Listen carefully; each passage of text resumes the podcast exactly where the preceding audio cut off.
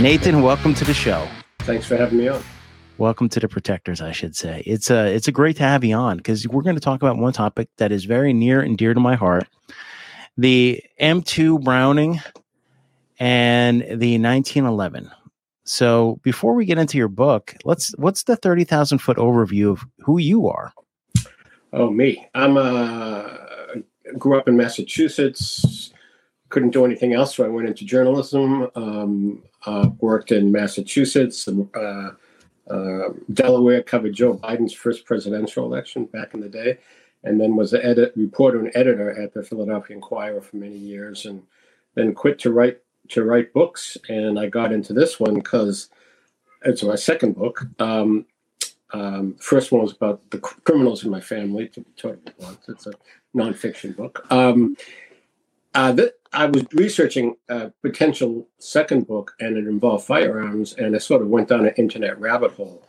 And I knew who Browning was, and I knew about the BAR and the 1911.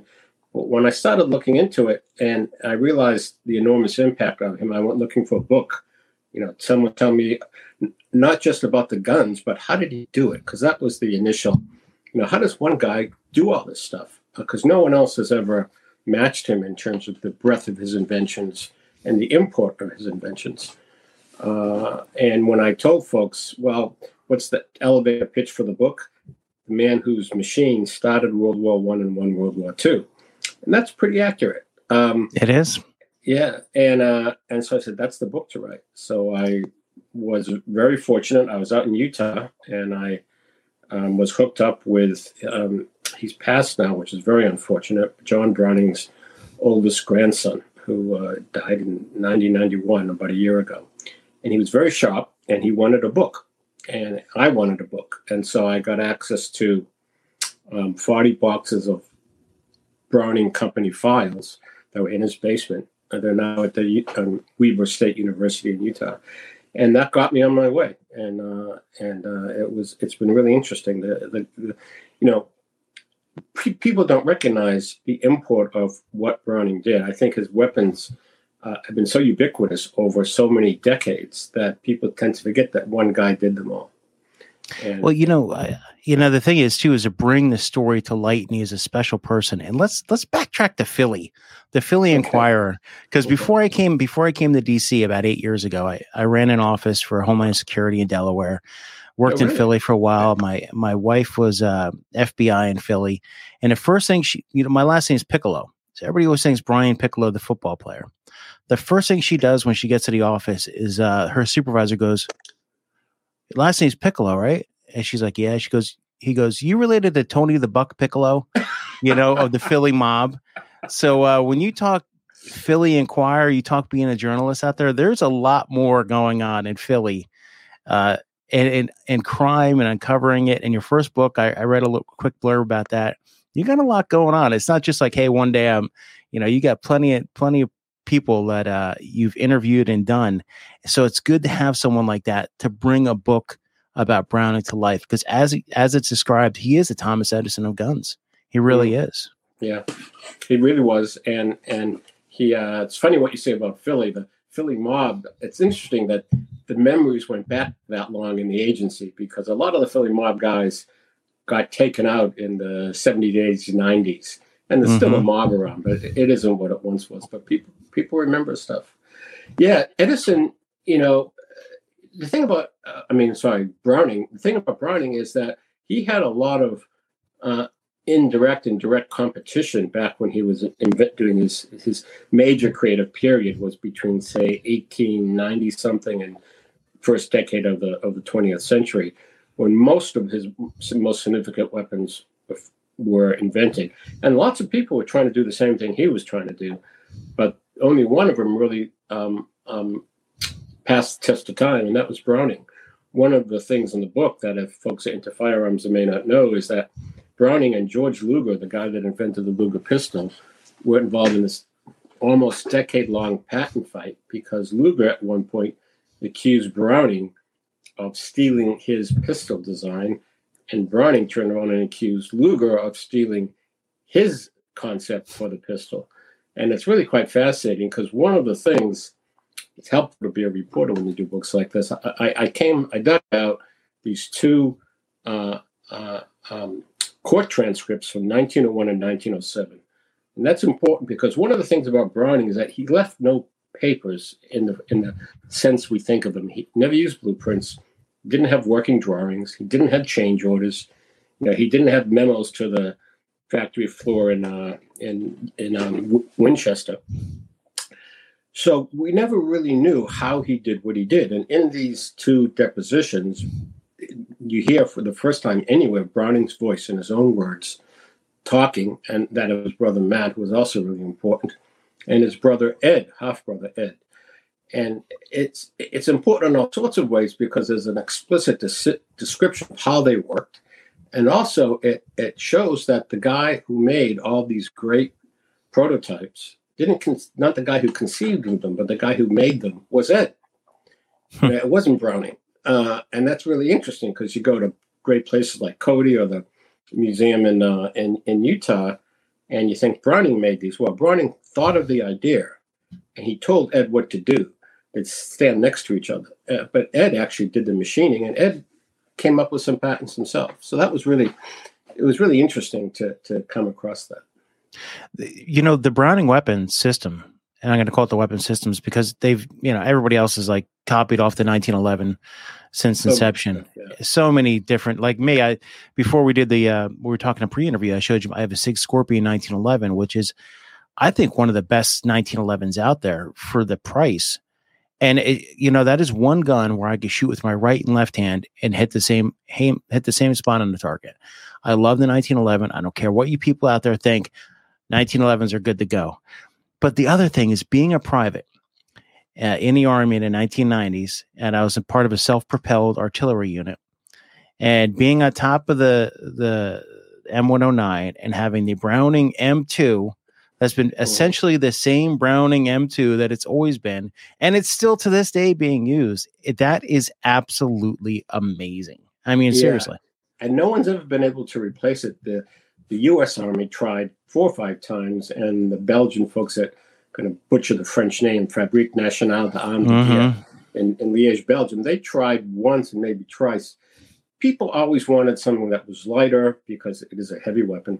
I mean, in weight wise, and and make some other changes to it, and they never succeeded. One um, version, I think it was made by, I want to say GM, but it might have been another firm, we did go into production and was mounted on M1 tanks uh, for a couple of years. And they pulled it off and put the M2 back on because no one's ever been able to come up with something better.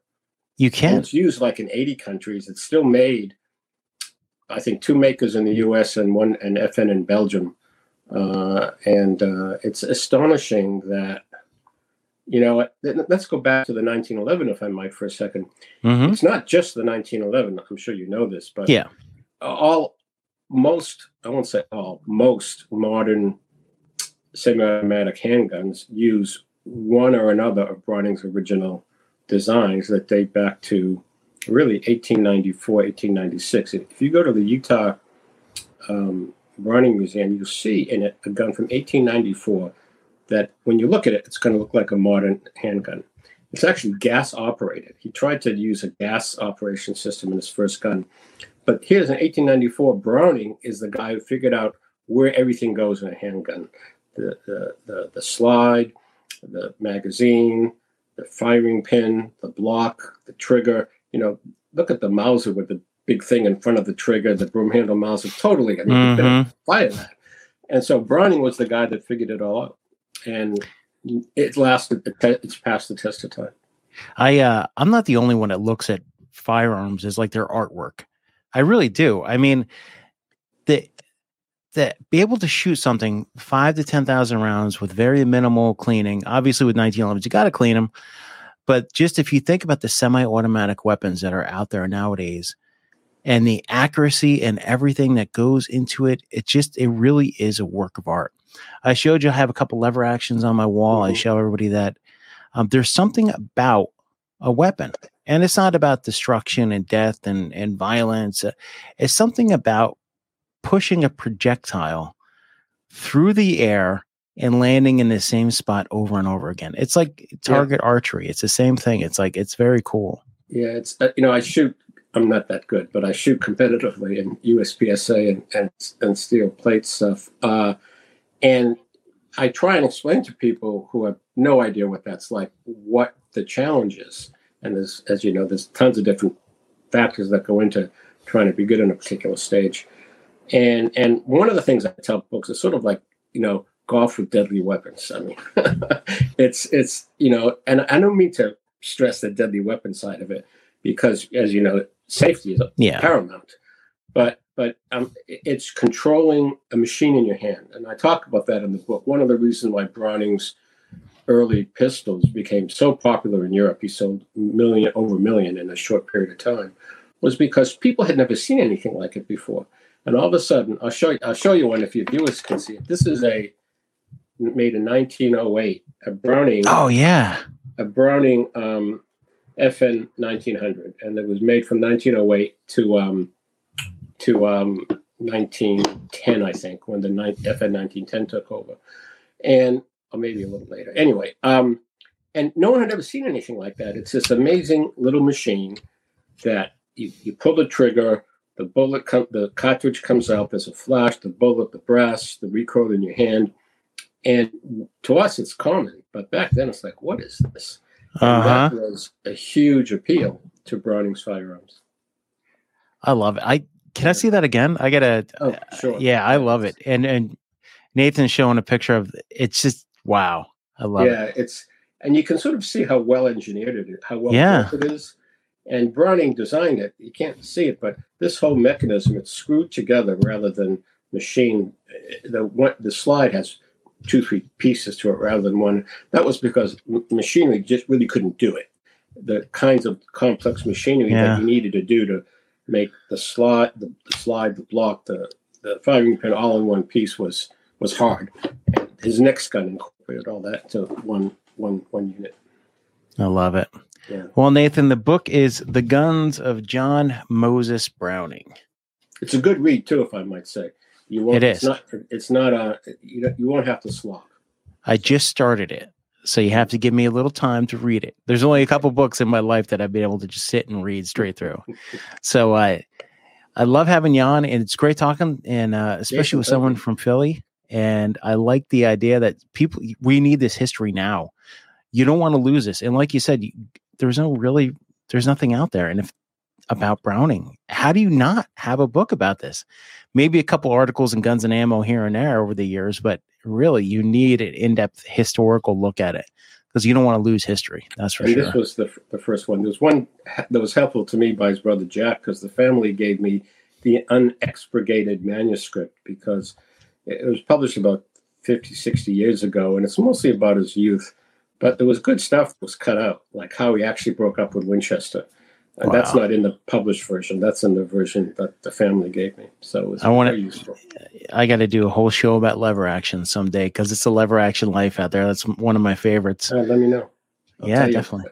Oh, we- I, there we go. That's our next show. After I read your book, then we'll have another show. Okay. Seriously, Fair we'll enough. have a part Fair two of this because we when you get me on a roll, we could talk guns all day long. Nathan, I appreciate you coming on. Jason, thank you.